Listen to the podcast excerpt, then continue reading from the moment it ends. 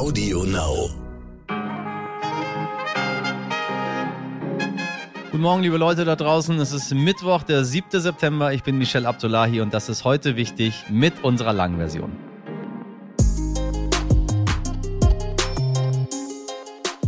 Mach dein Abitur, dann kannst du studieren und etwas Vernünftiges lernen. Das ist ein Satz, den viele junge Leute während ihrer Schullaufbahn zu hören bekommen. Leider, denn das suggeriert, ein Ausbildungsberuf wäre weniger wert als ein Studium. Besonders hart trifft es die Handwerksberufe, denn während eine Ausbildung bei der Bank noch renommiert erscheint, wollen viele Eltern für ihre Kinder nicht, dass sie vielleicht irgendwann auf dem Bau stehen. Und weil das Klischee des schlechten Handwerksberufs ganz dringend ganz, ganz dringend aufhören muss, hat meine Kollegin Laura Chapo mit Sandra Hunke gesprochen. Sandra ist Klempnerin aus Leidenschaft. Sie berichtet uns gleich von ihrem Alltag als Frau im Handwerk und hat so einige Ideen im Petto, was es braucht, um junge Menschen wieder mehr für diese Berufe zu begeistern. Also Obacht, ein sehr, sehr schönes Thema, wofür ich mich persönlich sehr begeistern kann.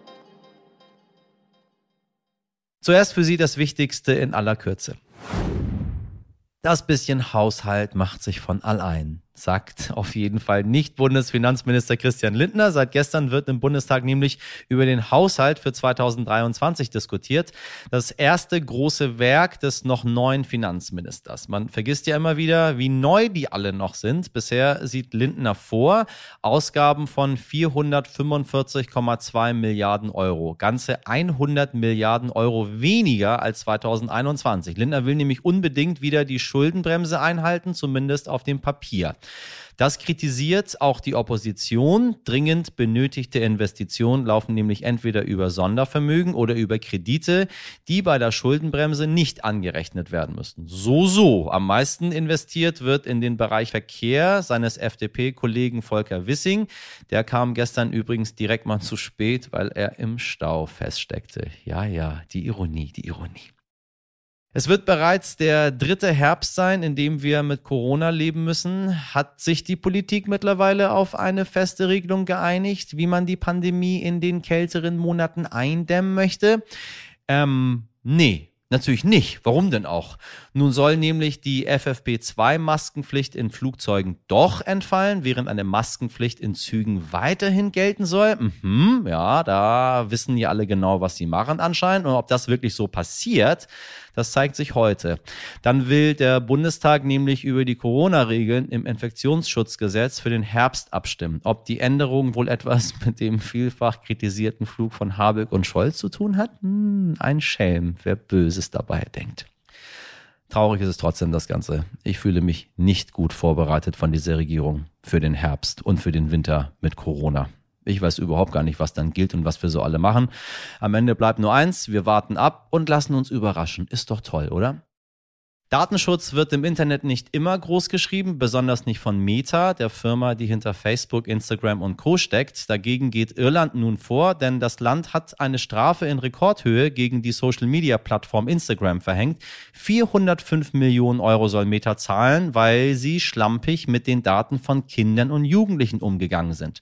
Zum Beispiel wurden Mailadressen und Telefonnummern der Jugendlichen öffentlich und Kinder konnten automatisch für alle NutzerInnen einsehbar. Meta hat bereits angekündigt, mit der Strafe nicht einverstanden zu sein und will in Berufung gehen. Es scheint die große Streitfrage in der Ampel zu sein, Atomkraftwerke verlängern, ja oder nein. Bundeswirtschaftsminister Robert Habeck hat sich nun für den schönen Mittelweg entschieden und sagt ganz laut Jein. Die Verlängerung soll es nicht geben, aber zwei der drei noch bestehenden Atomkraftwerke sollen im Frühjahr für den Notfall als Stromreserve bereitstehen. Dahinter steht auch seine grüne Partei, für die das ein schwerer Kompromiss sein dürfte. Grünenchef Omid Nuripur sagte gestern bei der Haushaltsdebatte, wir sind und bleiben die Anti-Atomkraft-Partei, aber äh, das jetzt eine sehr, sehr besondere Situation ist mit sehr, sehr großen Herausforderungen. Das wissen doch einfach alle. Die Leute sind doch vernünftig und wissen, warum wir Dinge tun, die wir vorher nicht tun wollten. Wer dagegen ist und lieber alle drei AKWs verlängern will, das ist Überraschung. Neben der Opposition auch die FDP. FDP-Fraktionschef Christian Dürr sagte gestern Folgendes. Wir brauchen in Deutschland mehr sicheren, Aber wir brauchen auch mehr günstigen Strom. Wir raten dringend zur Laufzeitverlängerung aller drei Kraftwerke. So viel zur Parteienlage. Wir wären aber nicht heute wichtig, wenn wir nicht einmal Ordnung in diese größtenteils ideologische Diskussion bringen würden. Und ich finde, in unserer aktuellen Lage braucht man Diskussion, ja, aber was man auf gar keinen Fall braucht, sind ideologische Diskussionen. Martin Scheufens ist studierter Physiker und Energiejournalist beim Magazin PM. Lieber Martin, könntest du uns einmal einschätzen, was bringt diese Notreserve mit zwei Atomkraftwerken überhaupt? Zurzeit herrscht in Deutschland die Sorge, dass im Winter zeitweise zu wenig Strom produziert wird oder dass zwar im Norden viel Strom produziert wird, im Süden jedoch nicht, denn gerade da gibt es zu wenig Strom und dass das Stromnetz dann nicht in der Lage ist, den Strom aus dem Norden in den Süden zu bringen. Deswegen wurde nun beschlossen, dass zwei Atomkraftwerke im Süden in solchen Situationen eingreifen dürfen. Und zwar geht es jetzt nur um die Monate Januar, Februar und März. Diese Atomkraftwerke sind also nur dazu da, in solchen Extremsituationen einzuspringen. Sie werden an der gesamten Situation in diesem Winter, an den grundsätzlichen Problemen, nämlich dem Gasmangel und auch den hohen Strompreisen, nichts ändern. Und sie können da auch grundsätzlich nicht viel ändern, weil Atomkraft gar nicht mehr so groß ist in Deutschland. Trotzdem schreien einige Parteien danach, die Laufzeiten auch langfristig zu verlängern. Wie realistisch ist das denn? Es gibt einige technische Herausforderungen, um die Atomkraftwerke weiter laufen zu lassen. Und es gibt auch ganz pragmatische Probleme, zum Beispiel das Personal. Es muss ja auch jemand da sein, um diese Atomkraftwerke zu betreiben. Aber wenn man es wirklich möchte, dann ist es sicherlich auch möglich, sie weiter laufen zu lassen. Die technischen Hürden sind also wesentlich geringer als die politischen Hürden. Die Politik hat sich dermaßen verbissen in diesem Thema, dass es dort wahrscheinlich keine Entscheidung geben wird für eine Verlängerung der Atomkraftwerke. Du hast das Gezerre in der Bundesregierung gerade schon angesprochen. Welche politischen Folgen hat dieses Thema? Angesichts der massiven Probleme, die wir gerade haben, ist es sinnvoll, die Atomkraftwerke noch etwas länger laufen zu lassen.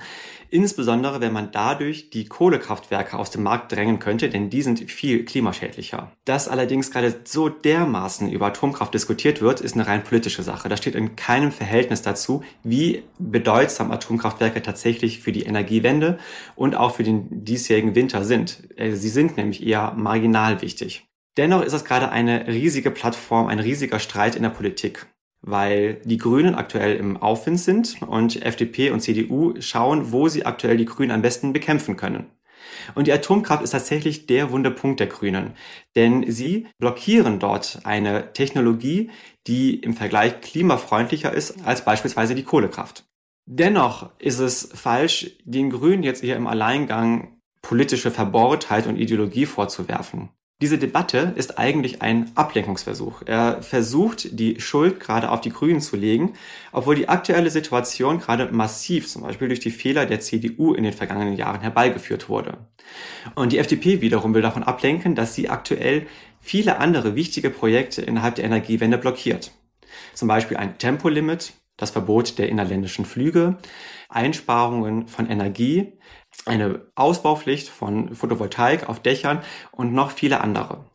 Diese Punkte sind alle fast genauso wichtig wie die Atomkraft zurzeit. Würde Deutschland auch nur halb so viel Energie darauf verschwenden, über diese anderen Themen zu reden, statt nur über Atomkraft, wären wir in der Energiewende wesentlich weiter. Vielen Dank, lieber Martin und liebe HörerInnen. Wir nehmen uns dieses Themas bestimmt wieder an. Falls Sie bis dahin irgendwelche Fragen dazu haben, Sie wissen, melden Sie sich gerne über heute wichtig stern.de. Wir versuchen, das, was Ihnen so auf der Seele brennt, äh, auf jeden Fall in diesem Podcast unterzubringen. In diesem Podcast haben wir schon oft über den Fachkräftemangel gesprochen. Und wenn Sie uns aufmerksam zugehört haben, liebe heute wichtig Community, dann wissen Sie, dass dieses Problem in Deutschland immer präsenter wird. Ein Problem, was ich eigentlich seit meiner Jugend kenne. Fachkräftemangel. Ein wundervolles Wort. Aber wussten Sie auch, dass 2021 etwa 63.000 Arbeitsplätze und damit knapp 12 Prozent aller Ausbildungsstellen nicht besetzt werden konnten? Ja, die Dunkelziffer soll dabei übrigens noch deutlich höher sein und bei etwa 40 Prozent unbesetzter Ausbildungsstellen liegen. Das hat zumindest eine Studie des Instituts der deutschen Wirtschaft herausgefunden. Kein Wunder, dass wir keine Fachkräfte haben, wenn sich die jungen Leute nicht ausbilden lassen. Und wenn man sich die betroffenen Branchen ein bisschen genauer anschaut, merkt man schnell, dass besonders das Handwerk sehr unbeliebt unter jungen Menschen ist, die gerade in ihr Berufsleben starten. Der Beruf des Klempners steht dabei ganz, ganz weit oben auf der Liste der am schlechtesten besetzten Ausbildungsstellen. Ganze 38,9 Prozent der Plätze sei laut dem Institut der deutschen Wirtschaft nicht besetzt und wird damit als Engpassberuf bezeichnet. Besonders diese Zahl dürfte unserer heutigen Experte nicht gefallen, denn sie ist Klempnerin aus Leidenschaft. Sandra Hunke liebt ihr Handwerk und macht sich auf Social Media dafür stark, jungen Leuten zu zeigen, wie toll Handwerk tatsächlich sein kann. Meine Kollegin Laura Chapo hat mit ihr gesprochen. Hallo Sandra. Hallo. Ja, äh, noch nie war der Fachkräftemangel so groß wie heute in Deutschland und damit aber auch gleichzeitig die Chance auf eine sichere Arbeit im Handwerk so gut. Ähm, trotzdem sind zum Start ins neue Ausbildungsjahr ja wieder zigtausende Lehrstellen in Deutschland unbesetzt geblieben. Woran glaubst du liegt das? Ähm, ich glaube, dass es daran liegt, ähm, dass viel mehr Aufklärung stattfinden muss. Also generell zum Thema Ausbildung. Es, irgendwie ist Ausbildung total verrufen, weil man ja studieren soll und generell auch im Handwerk zu arbeiten ist total out, so würde ich das jetzt mal sagen. Ähm, und da muss viel mehr Aufklärung stattfinden in den Schulen, was man eigentlich mit au einer Ausbildung machen kann und äh, was man generell auch im Handwerk erreichen kann. Man äh, kann ja nach dem Gesellen ähm, Gesellenbrief kann man direkt sein Meister hinterher machen, man kann seinen Techniker hinterher machen, man kann sich auf gewisse Dinge spezialisieren und Kundendienstler werden. Also da sind halt keine Grenzen gesetzt. Man kann sehr, sehr, sehr erfolgreich auch im Handwerk werden und sehr gutes Geld verdienen. Und ich glaube, da muss einfach ähm, aufgeklärt werden, was hat man eigentlich für Möglichkeiten in einer Ausbildung oder generell in einer Ausbildung im Handwerk. Immer wieder bekommen ja junge Leute dann trotzdem gesagt, dass sie studieren sollen, dass sie in Anführungsstrichen was Vernünftiges lernen sollen.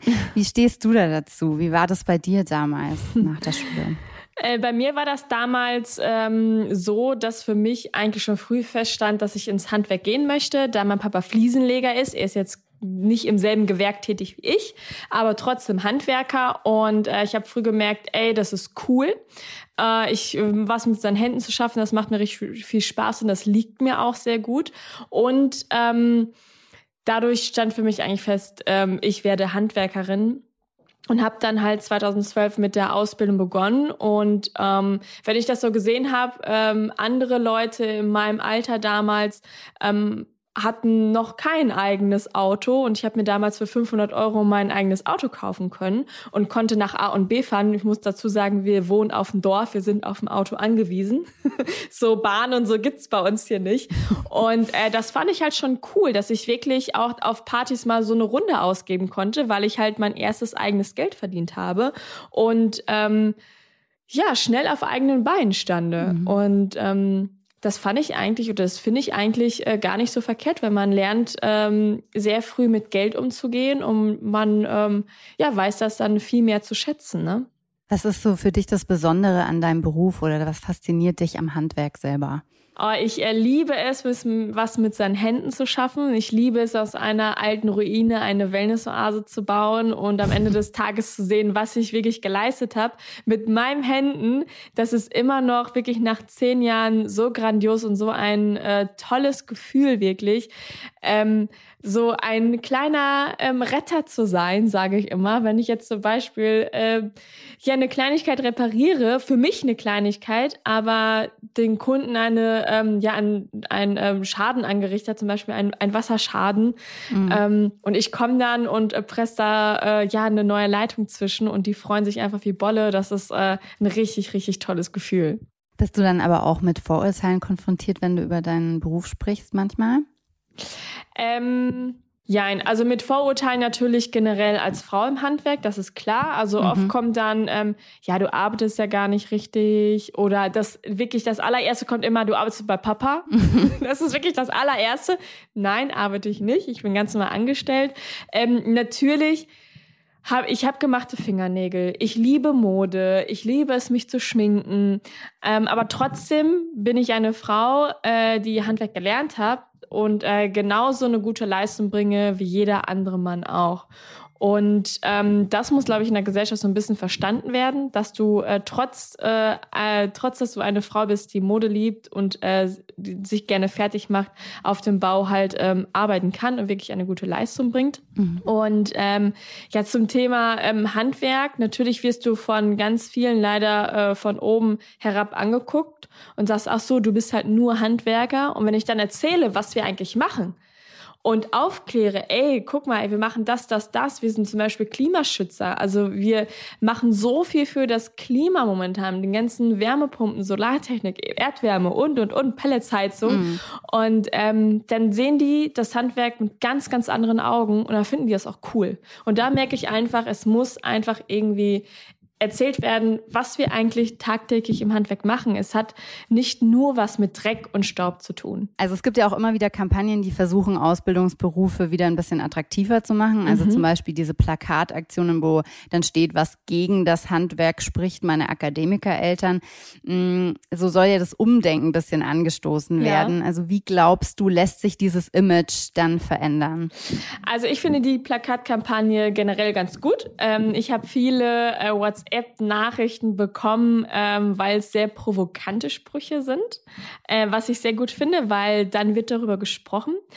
Aber ich glaube, die Jugendlichen gucken nicht so. Also die Jugend, ich habe solche WhatsApp-Nachrichten nicht von Jugendlichen bekommen. Ich glaube nicht, dass die Jugendlichen mhm. auf diesen Plakaten vorne stehen und äh, in einer Runde diskutieren. Ja, aber hey, was wollen die mir jetzt damit sagen? Mhm. Ähm, es ist eine schöne Sache. Ja, es ist ein guter Ansatz, aber da muss viel, viel mehr passieren viel mehr. Jetzt auch mal abseits vom Image, ähm, was denkst du, muss sich jetzt in der Branche selber verändern? Also damit auch wieder mehr junge Leute sagen, sie wollen diesen Beruf oder sich für diese Berufe entscheiden. Also Stichwort Bezahlung, Arbeitsbedingungen und so weiter.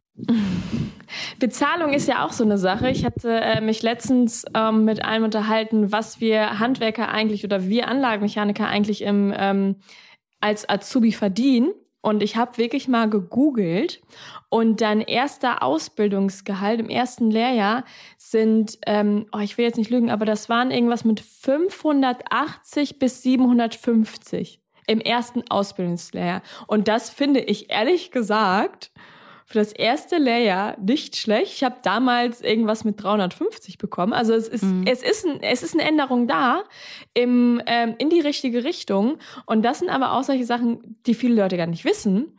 Und ähm, ich finde das gut. Natürlich muss die Bezahlung ähm, gut sein. Ich verdiene als Handwerker nicht schlecht. Ich kann mich nicht beschweren. Ähm, ich lebe sehr gut von meinem ähm, Handwerksgehalt. Man muss natürlich ein guter Handwerker sein. Das ist halt so. Ähm, und ich finde, ändern sollte sich auf jeden Fall, dass ähm, wir, die Jugendlichen, also ich, ähm, wie soll ich das sagen? Ich beobachte sehr häufig auf Baustellen, wie Azubis leider behandelt werden. Und da muss sich von unserer Seite mhm. dringend, dringend was ändern.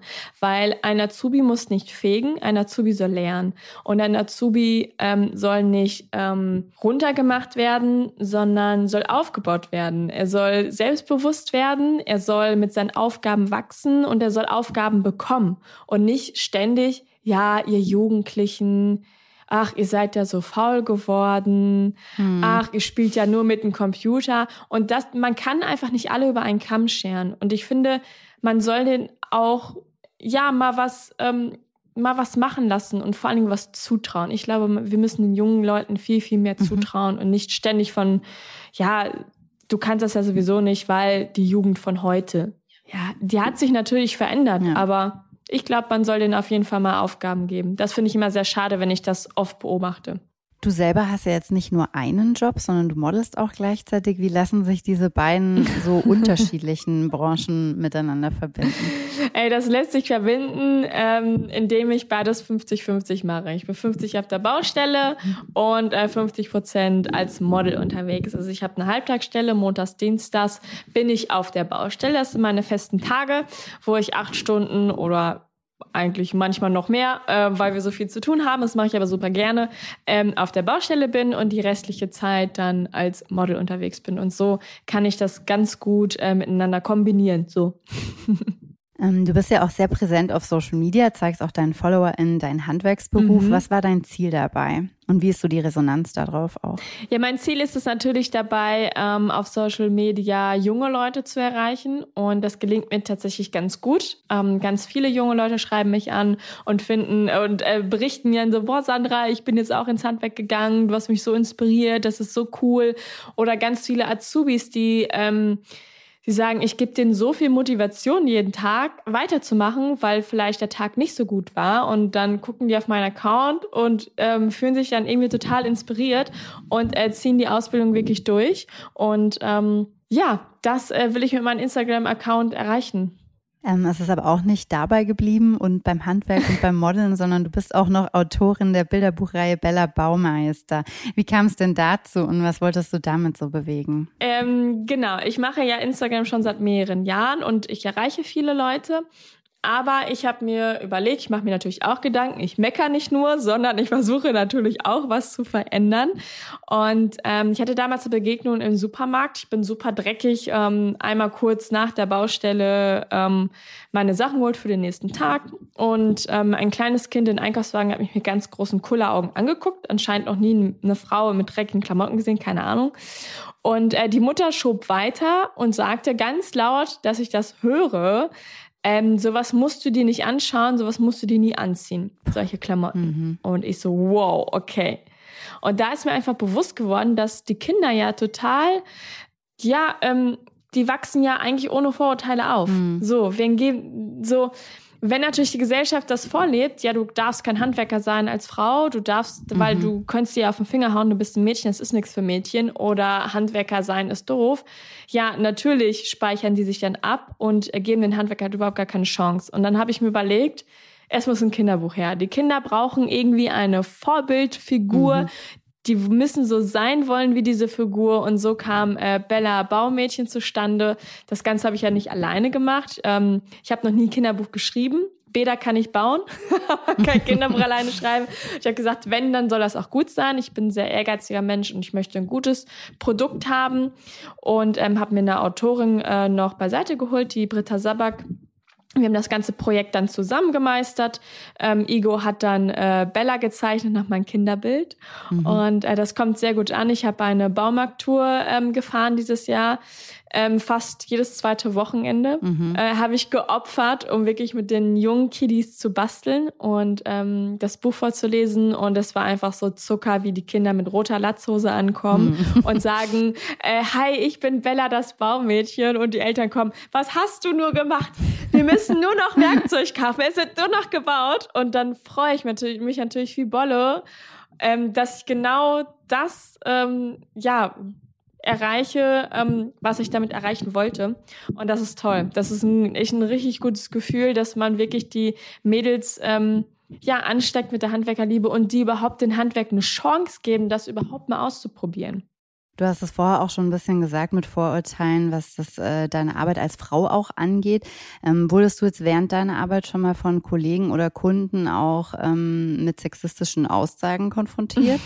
Und wie gehst du dann so um mit diesen Sprüchen auch? Ne? Ähm, also das Ding ist, ich bin ein, ähm, mm, also ich habe meine Ausbildung ähm, in einem sehr tollen Betrieb äh, genießen dürfen, in einem Ein-Mann-Betrieb. Der Chef und ich waren mhm. alleine, das heißt, ich hatte gar nicht so groß Kollegen. Und auch auf der Baustelle hatte ich ähm, immer mit sehr respektvollen ähm, Handwerkern zu tun, zum Glück. Mhm. Und ich bin so natürlich ähm, in meine Handwerksrunde reingewachsen. Ähm, jetzt bin ich äh, natürlich auch mal die letzten Jahre, ähm, wo ich ja jetzt Handwerkerin bin, auch mal auf größere Baustellen oder so. Und ich gehe mit der Sache eigentlich ganz gut um irgendwie trauen sie sich das gar nicht, weil ich ja diejenige bin, die irgendwie ähm, Witze loslässt oder sie die Jungs dann hops nimmt. Yeah. Also ich habe da bis jetzt tatsächlich noch gar keine Probleme gehabt. Ich, ich denke mal wirklich, dass es daran liegt, dass sie, da, dass sie wirklich merken, dass sie das bei mir nicht einmal machen können. Mhm. Glaube ich. Ja, Trotzdem sind ja Handwerksberufe auch immer noch in Teilen echt eine Männerdomäne. Ähm, ich habe jetzt äh, gelesen, die Daten vom letzten Jahr, also gerade in diesem Bereich Klempnerinnen und Spenglerinnen liegt der Anteil von Frauen nur bei 2,1 Prozent. Ja, das ist krass, Ähm, oder? ja. Verstehe ich gar nicht. genau, ähm, aber mittlerweile wird es ja auch mehr gefördert. Also wie war das bei dir? Hattest du so das Gefühl, ähm, du wirst da auch gefördert? Und was würdest du jetzt Frauen mit auf den Weg geben, die sagen, Boah. sie, sie wollen sich vielleicht dafür entscheiden? Ich muss sagen, 2012 ähm, war das noch gar nicht gefo- gefordert, gar nicht, gar nicht, gar nicht. Mhm. Ich hatte in der Berufsschule zum Beispiel, also in der Berufsschule, da hatte ich große Probleme mit den Lehrern tatsächlich. Mhm. Ähm, ich musste mich in der Sportstunde in der Besenkammer umziehen, weil ich ja äh, das einzige Mädchen bin und nicht eine große Kabine für mich alleine nehmen konnte, weil die Jungs ja in der Mehrzahl waren. Mhm. Ähm, es gab ähm, ein technisches Bildungszentrum, mussten wir immer Kurse machen. Ähm, da gab es auch einen Meister, der das halt nicht so geil fand, dass eine Frau im Handwerk ist und mir extra schlechte Noten gegeben hat. Das weiß ich, weil das mir wirklich ins Gesicht gesagt hat. Ähm, da hatte ich wirklich große Probleme.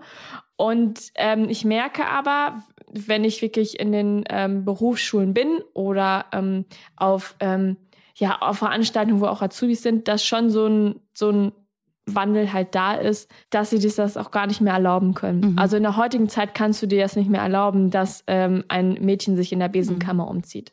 Also da never ever. Besser ist es. Und das finde ich aber auch richtig Ja. und gut so, weil das geht einfach nicht. Punkt. So zum Abschluss, du bist ja Influencerin, Autorin, Model, Klempnerin, ne? Wenn man äh, das alles so runterrattert, da stellt sich mir am Ende schon so die Frage, du müsstest wahrscheinlich gar nicht mehr unbedingt am Bau arbeiten, oder? Warum machst du es trotzdem? Ja, also finanziell müsste ich auf dem Bau nicht mehr arbeiten, das ist korrekt. Ich werde aber mein Handwerk nie in meinem Leben aufgeben. Ich liebe es, auf der Baustelle zu sein. Ich liebe es, mit meinen Händen was zu erschaffen. Und ich liebe es, mein Wissen auf Instagram weiterzugeben oder äh, sich auszutauschen. Jetzt ähm, haben wir jetzt, also diese Woche hat mich so das Schicksal schon wieder irgendwie herausgefordert tatsächlich. Ich glaube ja so ein Schicksal und Karma. Ähm, durch Corona hat sich die SAK-Messe nach hinten verschoben und die Fashion Week ist diese Woche. Ist so, okay. Muss ich mich jetzt schon entscheiden? Nein, ich muss mich nicht entscheiden. Das heißt, heute war ich auf der Baustelle. Morgen früh fahre ich nach Berlin. Ähm, am Mit Dienstag, Mittwoch habe ich meine Fashion Show. Dann fahre ich abends nach Essen, um Donnerstag, Freitag auf der SAK-Messe zu stehen. Also, ähm, wie man hört, ich kann nicht ohne mein Handwerk. Wird nicht langweilig. Nein, es wird nicht langweilig und ich kann nicht ohne mein Handwerk und ich ziehe mein Handwerk echt vor vielen Sachen einfach vor. Da sage ich lieber Modeljobs ab, ähm, bevor ich das Handwerk aufgeben würde. Also nie im Leben. Ich liebe das einfach zu sehr. Sandra, vielen lieben Dank, dass du bei uns warst und weiterhin Sehr ganz gerne. viel Erfolg. Vielen Dank. Vielen, vielen Dank für diese spannenden Einblicke, liebe Sandra, und merci an meine Kollegin Laura Chapo und allen da draußen sei gesagt. Also, wenn das Klo mal verstopft ist, dann schreit ihr alle danach, irgendwo einen Klempner oder eine Klempnerin zu finden, die das Ganze wieder für einen repariert. Ein großartiger Beruf, ein notwendiger Beruf, wie alles im Handwerk, denn das Handwerk ist das, was uns das Leben, wie wir das hier so kennen, überhaupt ermöglicht. Sie wissen, ohne Häuser, ohne Wohnung, ohne Gebäude, ohne das Handwerk geht das alles nämlich nicht. Ich hoffe, wir konnten ein wenig dafür begeistern und mir sowieso ein Anliegen, immer wieder darauf aufmerksam zu machen, dass es keine guten und schlechten Berufe gibt, sondern nur Modeerscheinungen.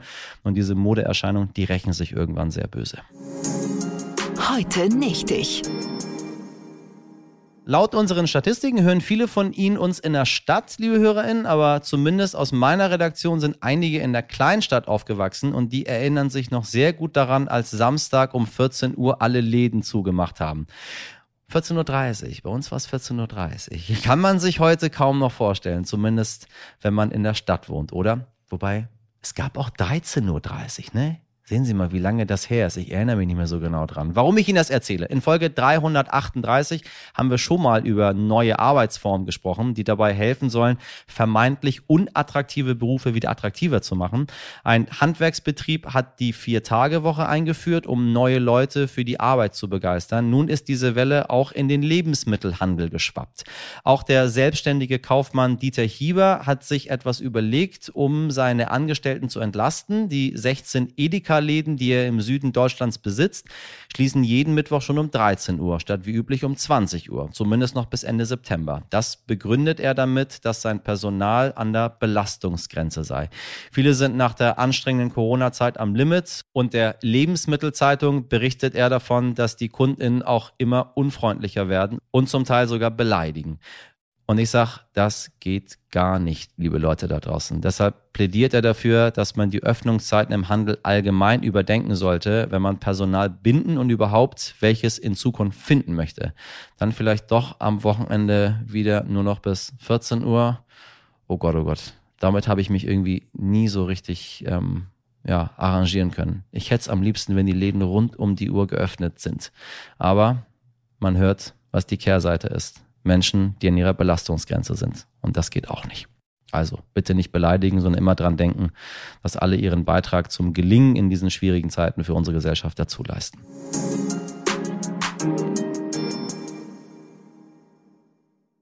Uns können Sie zu jeder Tages- und Nachtzeit hören, selbst dann, wenn die Läden in Ihrer Stadt schon früher schließen und wenn Sie Themenvorschläge, Fragen oder Anregungen haben. Unser Postfach ist ebenfalls 24-7 für Sie geöffnet. Unser heute wichtig jetzt Sternleben. Oder Sie finden uns einfach gut, darüber freuen wir uns auch. Dann machen Sie es doch gerne wie Sandra Hunke, werden Sie auf Social Media aktiv und teilen Sie uns. Meine Redaktion beherrscht das journalistische Handwerk par excellence. Miriam Bittner, Dimitri Blinski, Laura Czapo und Jennifer Heinzel und Carla Wöllner produziert wurde diese Folge von Nikolas Femerling. Morgen ab 5 Uhr bin ich wieder für Sie da. Bis dahin machen Sie was aus diesem Mittwoch. Ihr Michel Abdullahi.